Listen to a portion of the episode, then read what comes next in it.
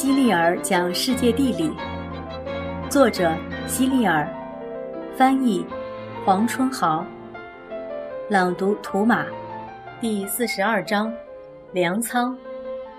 俄罗斯的北部常年被积雪覆盖，全部是白茫茫的一片，而俄罗斯南部则拥有全世界最肥沃的土地，这儿的土地如煤炭般漆黑。因此也叫黑土地。在美国，即使是肥沃的土地，也仅限于上面的几米，更深的地方是光秃秃的砾石和贫瘠的粘土，植物很难生长。所以，在美国的有些地方，如新英格兰，农作物在田地表层的土壤上会生长良好，但经过两百多年的耕种，这层薄土的营养耗尽后。就没法种植庄稼了。当地农民只好举家搬迁，继续寻找适合庄稼生长的土地。而俄罗斯就不会面临这种状况，他们土壤的肥力是没法耗尽的，农民可以祖祖辈辈的在同一片田地上种植收获。黑土地上十分适合种植小麦，小麦可以磨成面粉。这也使当地获得了“粮仓”的美名。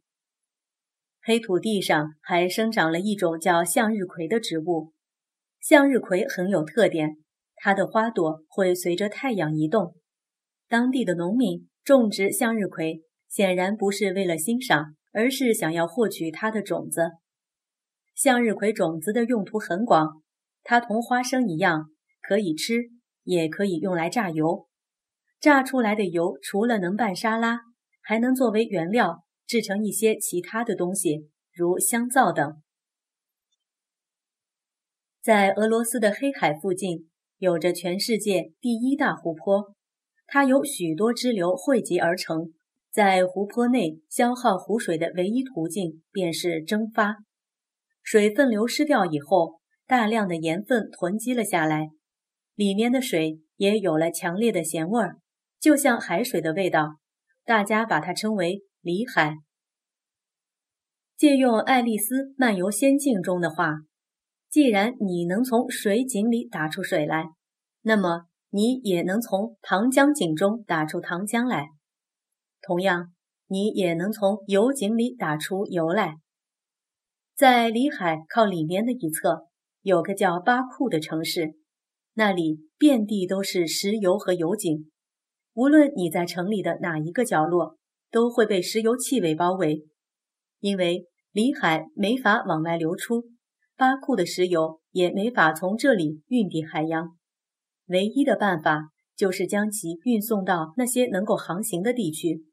但是，即使是最近的地方，如巴统，距离巴库也有将近一千两百千米的距离。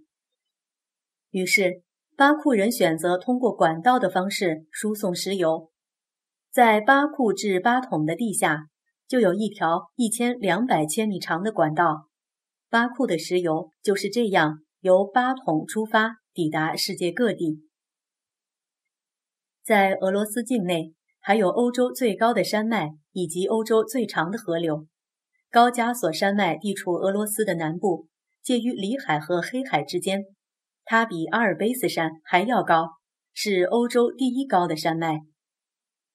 欧洲最长的河流是俄罗斯的伏尔加河。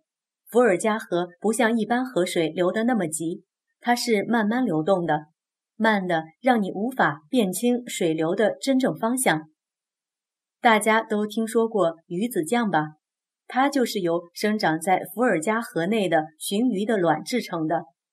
听说。鱼子酱的味道特别鲜美，但这并不意味着它就适合所有人的口味。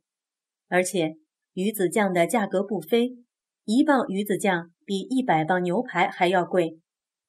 这样看来，鱼子酱可能是我们生活中卖价最高的食品了。在你看来，世界上最贵的金属是什么？黄金、白银？其实都不是，白金最贵。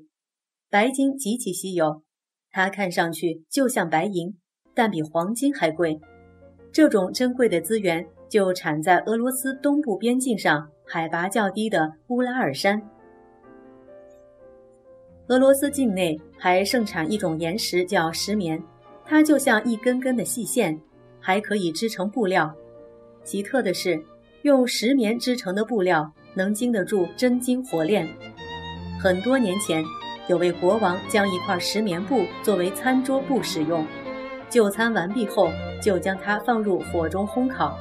每次拿出来后都完好无损，因为当时在场的客人都不熟悉石棉布的特点，个个都大为惊讶。